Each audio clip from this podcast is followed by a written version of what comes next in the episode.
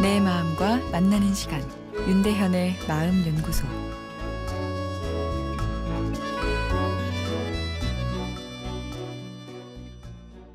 안녕하세요. 수요일 윤대현의 마음 연구소입니다.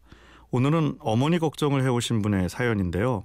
어머니가 드라마를 보고도 다음 날에 그 기억을 전혀 못 하십니다.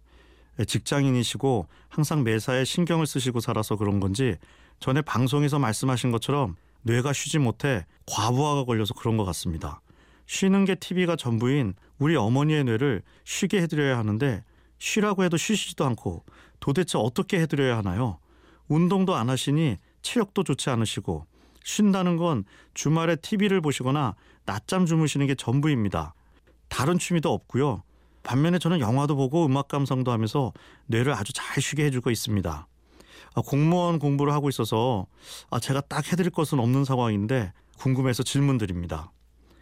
사람의 지친 뇌를 충전시키는 최고의 에너지는 소중한 상대방이 나를 따뜻하게 바라봐주며 공감해 줄 때입니다. 사연에 담긴 자녀분의 따뜻한 염려의 마음만으로도 어머니의 마음을 상당히 충전시킬 수 있습니다. 다시 듣기로 오늘 방송을 들려드리세요. 조금은 충전이 되실 것입니다. 뇌가 지치면 집중력이 떨어져 기억력이 저하됩니다. 다른 각도에서 보면 지친 뇌는 내가 한 행동들을 별로 저장하고 싶지 않은 거죠. 피곤한 삶의 기억들이니까요. 아, 이렇게 뇌가 지쳐서 기억력이 떨어져 어제 본 드라마 내용이 기억 안 나는 부분도 있겠지만 그냥 멍하게 흘려보듯 TV를 보다 보니 내용이 저장 장치에 입력이 안 돼 기억에 남지 않은 것일 수도 있는데 아, 이것은 꼭 나쁘다고 볼 수는 없습니다. 그 순간에 뇌가 일하는 신경망을 잠시 끌 수 있으니까요. Killing time, 시간을 죽인다라는 표현이 있죠.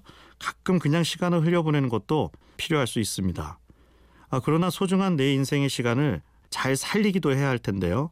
취미 가져라, 운동해라, 아, 이런 말들은 잘못하면 잔소리가 되어 오히려 어머니를 더 꼼짝 않게 할 수 있습니다.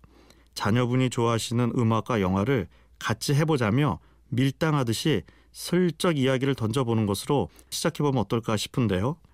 최소한 자녀가 보여주는 관심에 어머니의 마음이 충전될 겁니다.